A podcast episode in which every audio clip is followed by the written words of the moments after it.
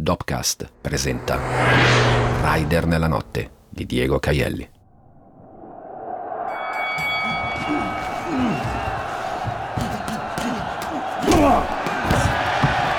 Un uomo non si giudica da come va al tappeto, ma da come si rialza. Non mi ricordo dove ho sentito questa frase, forse arriva da uno di quei film tamarri di arti marziali che mi piacciono un sacco. Questa è una delle tante frasi che ho nella testa ed è lì da parecchio tempo. Un uomo non si giudica da come va al tappeto, ma da come si rialza. L'ho sempre trovato un concetto interessante perché parte dal presupposto che prima o poi ognuno di noi può finire al tappeto. Perdere è una delle eventualità della vita. Fallire è uno dei molteplici eventi che possono accadere nel corso della nostra esistenza. Nel racconto collettivo o nel dipinto di fighezza e di trionfo costante che siamo obbligati ad esporre sui social non si parla mai di quando le cose vanno male. Non si può. Stona con i filtri per le fotografie. Buongiorno da Mondello. Anche di fronte a una pandemia abbiamo preferito l'illusione dell'andrà tutto bene e di un impossibile controllo sull'incontrollabile, piuttosto che fare i conti con la possibilità di finire, in un modo o nell'altro, tutti quanti con il culo per terra non è una questione di ottimismo o pessimismo, di bicchieri mezzi vuoti, di pensiero positivo o di negatività. È una banale faccenda legata all'essere consapevoli che esiste la possibilità che i nostri desideri non vengano esauditi in alcun modo. Non c'entra la legge di Murphy o il sarcasmo. Non credo nemmeno sia il caso di tirare in ballo la teoria delle cinque fasi del lutto di Kübler-Ross, credo sia meglio parlare di Mike Tyson. Here comes Tyson. Mike Tyson sends Mike Jameson to the mat. Oh my. It's a first round knockout for Mike Il 2020 è stato, per tutti, un incontro con Mike Tyson, un Tyson colossale al massimo della sua forma, che ci ha massacrato di legnate round dopo round. Mentre ci spappolava il fegato con un montante, noi cantavamo sui balconi e facevamo la pizza. Tyson ci ha mandato tutti al tappeto, tutti quanti. L'arbitro ha contato fino a 10 e per moltissimi, purtroppo, l'arbitro conterà all'infinito e in eterno. Io, come molti, sono caduto al centro del ring. Non mi vergogno a dirlo, non ho più paura ad ammetterlo. Non mi importa di essere giudicato da quelli che dicono di non perdere mai. Sono crollato, male, senza sconti o attenuanti. Non ero preparato ad affrontare Tyson, anche se la pandemia ha soltanto tirato l'ultimo pugno, quello che mi ha abbattuto. Le mie ginocchia si sono piegate per tanti motivi, per una separazione, per il lavoro che arrancava anche prima di salire sul ring del 2020, per un difficile rapporto con me stesso e un difficilissimo rapporto con gli altri, tutti gli altri, amici compresi, che ho via via allontanato. Su quel ring con Tyson non ci volevo salire, ma ci siamo saliti tutti, perché non siamo noi a decidere quali sfide affrontare. Per un po' di round resisto, mi sembra di farcela, mi sembra di riuscire a gestire bene la situazione, di riuscire a pagare i miei conti e di fare fronte ai miei doveri. Riesco a fare il padre, l'ex marito, riesco a essere un moroso accettabile per la mia nuova compagna. Poi i lavori iniziano a saltare. Mi tengo stretti quelli che ho, ne cerco di nuovi, cosa piuttosto difficile da fare quando hai tagliato i ponti con tutti, no? Scrivo fumetti da più di vent'anni, ho pubblicato per editori importanti, ho firmato storie per Dylan Dog, Diabolic, Zagor. Ho mandato in edicola e in libreria personaggi e serie ideate da me, scrivendo, scrivendo e scrivendo. Ho scoperto di saper adattare la mia scrittura a tantissimi contesti. Ho lavorato per il web, per la televisione, per gli influencer, per la pubblicità. Un paio di anni fa sono diventato pure chiarissimo professore di storytelling all'università. Con i fumetti stavo vivendo un periodo molto difficile, ero stanco. Non riuscivo più ad affrontare quella pagina bianca, volevo prendere una pausa e con il tempismo che mi ha sempre contraddistinto ho iniziato a scrivere spettacoli teatrali per i comici, con i comici, seguendoli nei locali e nelle varie performance. Una scelta azzeccatissima. Prima di una pandemia che ha chiuso tutto il comparto degli spettacoli live fino a data da destinarsi. Eppure, nel 2020 penso di farcela senza alzare il telefono e chiamare qualcuno. Sono convinto di riuscire a tirarmi fuori da questo casino senza toccare quel mondo dal quale mi ero allontanato con, non mi vergogno a dirlo, una stizza ingiustificata. Entro in quel loop devastante e senza via d'uscita nel quale entri Smigol ed esci Gollum. Il mio anello è una carta di credito. Campo e mi arrangio con quella, sperando, pregando le divinità dei bonifici bancari che nel corso del mese qualcuno mi paghi prima che il credito venga riscosso. Spendo soldi che non ho, che non ho ancora, che in una situazione normale potrei anche avere senza rendermi conto che non sono in una situazione normale. Nessuno di noi è più in una situazione normale quei soldi non è detto che arrivino. Infatti molti non arriveranno mai, non solo per questioni pandemiche. Affronto i rossi, le telefonate dalla banca, faccio promesse, mento. Faccio tutto senza dire niente a nessuno, nemmeno a chi mi è vicino. Non racconto nulla di quello che mi accade a chi mi vuole bene. Queste cose le sto confessando adesso per la prima volta. Non so perché sto zitto. Non so perché non parlo delle mille telefonate dalla filiale, degli sms del recupero crediti, degli appuntamenti col direttore, dei conti, dei debiti, proprio come Gollum, è come se nascondessi il mio tesoro di plastica. Incasso i colpi in silenzio, cercando di capire come trovare 100 euro di qua, 50 euro di là, annaspo e arranco. Continuo a pensare a come mi andavano le cose prima, Penso a quella Lucca Comics and Games dove ha vinto il premio Gran Guinigi come miglior sceneggiatore italiano, o a quella di alcuni anni dopo, fatta fianco a fianco con Silver di Lupo Alberto e Gabriele Salvatores.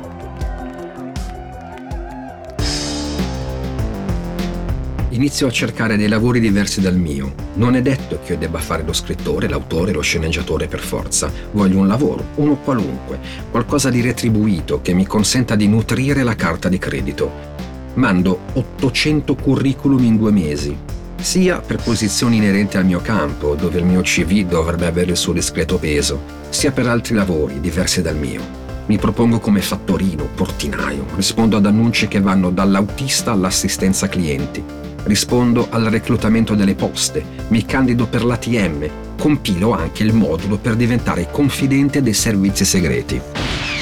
Niente, nessuna risposta. Le poche che arrivano sono fuffa al limite del legale. Faccio un colloquio telefonico per una posizione come cartomante.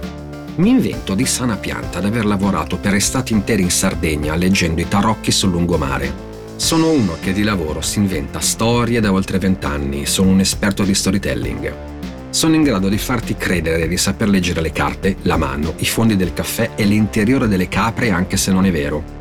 Infatti il colloquio telefonico va benissimo, ma vengo scartato perché non ho un'esperienza professionale pregressa dimostrabile fiscalmente nella chiaroveggenza. Nel frattempo cerco di portare avanti i progetti e i contatti che ho costruito nel campo della scrittura. In questo mondo, quello dei contenuti creativi, mentre i round pandemici proseguono, viene introdotta una nuova moneta. Viene abbandonato l'antico conio della visibilità e si introduce una valuta chiamata speranza.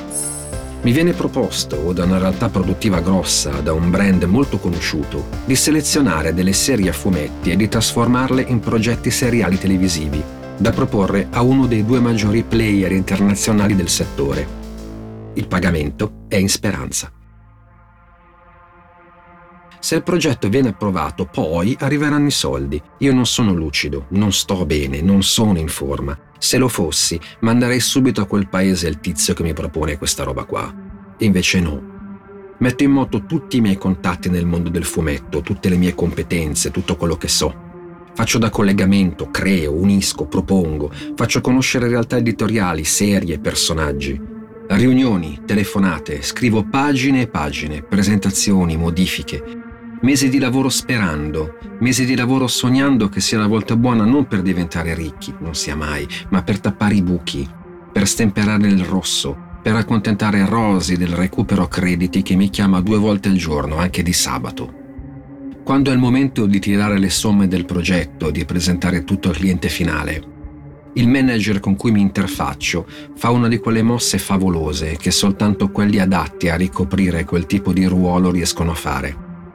Dopo mesi di lavoro, fa intervenire un altro autore perché ci sono delle cose da sistemare, legittimo e giusto. Faremo una riunione per discuterne, legittimo e giusto. Prima di quella riunione mi viene mandato il progetto completamente riscritto dal nuovo arrivato. Riscritto molto bene, tra l'altro. Ma il punto non è questo. Il punto è che non è una riunione per discuterne. Tutto è già stato riscritto e deciso. Nessuno degli autori dei fumetti coinvolti è stato avvisato perché i contatti li tengo io. Sono state usate delle property senza il permesso, perché i rapporti con gli autori sono io a curarli, perché li conosco, perché sono miei amici da anni e si fidano di me. Quel nuovo soggetto di serie sarebbe stato scritto senza i miei contatti e le mie competenze? Mm, no. Potrei metterci una pezza, fare buon viso a cattivo gioco, avvisare tutti del cambio di rotta e incassare delle nuove monetine di speranza. Non so come, non so da dove arriva, non so con quale forza riesco a tirarlo fuori, ma mi parte un moto d'orgoglio. Ho un ultimo rigurgito di fierezza e da quel progetto mi ci tiro fuori, male, malissimo. Se fossimo in presenza sbatterei la porta frantumandola. Tyson parte con un gancio sinistro. Si fa largo tra la mia guardia e impatta sulla mia mascella. Mi cedono le ginocchia e cado. Cado in avanti. Nel pugilato sanno tutti che cosa significa quando cadi in avanti. Significa che non ti rialzi.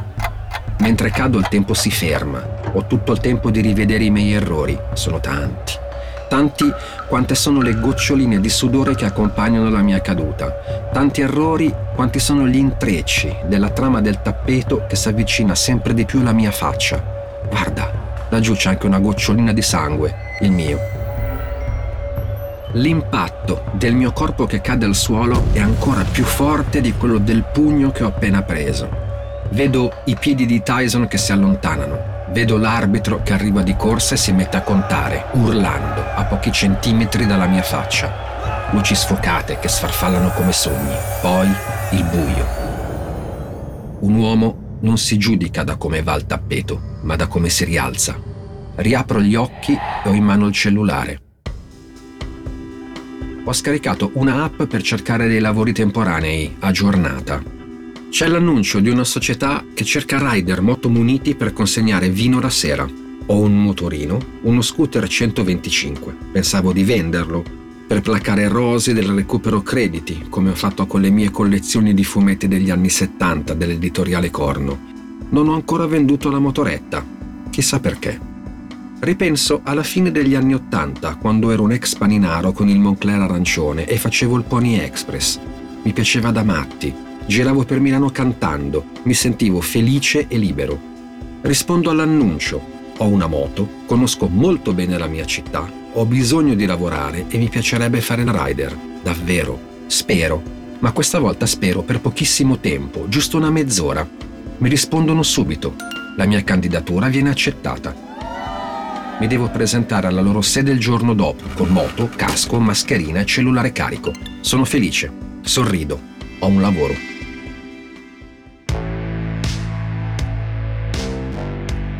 È inverno. Non mi spaventa andare in motorino con il freddo di notte, mi copro bene. Ho un maglione di pile e una calzamaglia sotto i jeans. Non sono tipo da copertina. L'ho provata, ma mi trovavo male. Mi piace andare in motoretta con le gambe libere. Ciondolo un po' per tutto il giorno, in attesa che arrivi l'ora per andare a lavorare. Sono un po' nervoso. Ho paura di trovarmi di fianco a una marea di ventenni e di sentirmi vecchio. Io ne ho quasi 50. Come verrà preso dai presenti un rider cinquantenne? Cosa dico se tra di loro c'è qualche mio allievo dell'università? Non credo ci sia niente di male a guadagnarsi il pane. Ecco che cosa gli dirò. Arrivo in sede attorno alle 18. Il turno di lavoro di 5 ore. Vengo istruito, scarico un'app dove mi vengono inseriti gli ordini. Si parte e si arriva sempre in sede, per cui ho un posto dove fare una pausa tra un ordine e l'altro, fare pipì, bere un caffè, fumare una sigaretta. Il punto di partenza e di arrivo è un magazzino pieno di bottiglie di vino, liquori, champagne, tutto ben ordinato sugli scaffali, qualcosa in frigo, altre bottiglie, se serve, vengono raffreddate al momento con degli abbattitori. Ci sono due tipi di zaini, quello piccolo dove ci stanno 6-7 bottiglie e quello grande dove ce ne stanno tantissime.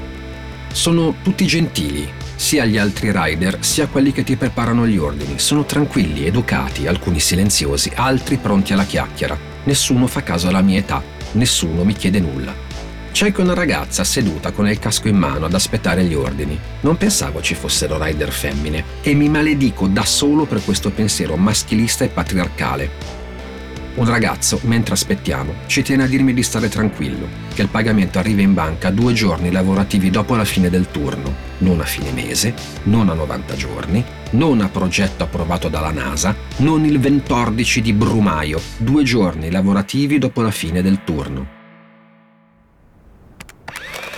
Arriva il mio primo ordine. Carico lo zaino, devo andare in una via che conosco. Non mi serve nemmeno il navigatore. A mente calcolo che ci vorranno più o meno 20 minuti. Metto il vino nello zaino e parto. Ci arrivo in 5 minuti e mi sembra strano. Non capisco come ho fatto a metterci così poco, eppure ho rispettato tutti i semafori e i sensi unici. Non ho guidato come Mr. Wolf di Pulp Fiction. Sono perplesso mi sembra insolito. Valuto anche un rapimento da parte degli alieni o un buco temporale. Nella strada di ritorno verso la sede capisco, capisco dove mi trovo. Sono a Milano, ma non è la Milano abituale, è una Milano in zona rossa, nel pieno di una pandemia. Tra poche ore scatterà il coprifuoco e la città è già quasi deserta, non c'è traffico, non ci sono tutte quelle auto incolonnate in giro, non devo fare zig zag tra le macchine, per le vie vado dritto, veloce come un razzo, senza ostacoli. La presenza di un traffico che non c'è più ha condizionato quel mio calcolo iniziale dei tempi di percorrenza. Realizzo che ho un lavoro, sì, ma è un lavoro diverso da quello che pensavo. Sto iniziando a fare il rider in una città piegata dalla pandemia, sottoposta a regole rigide. Dopo le 22 sarò uno dei pochi a cui è concesso girare per queste vie non sono un rider, sono un esploratore. Sono quello che attraversa un deserto urbano portando bottiglie di normalità alle persone. Non sarà un lavoro e basta, sarà un vero e proprio viaggio tra le vie e le case della mia città, ma soprattutto sarà un viaggio dentro me stesso perché mentre torno verso il magazzino, percorrendo strade che conosco con il vento che mi soffia in faccia, riesco a fare una cosa che non riuscivo più a fare. Riesco a pensare, pensare a chi sono e a come rialzarmi. Magari, se sono fortunato, riuscirò anche a trovare il modo di non commettere più gli stessi errori. Saranno i chilometri a dirmelo. Tutti i chilometri che macinerò per due mesi.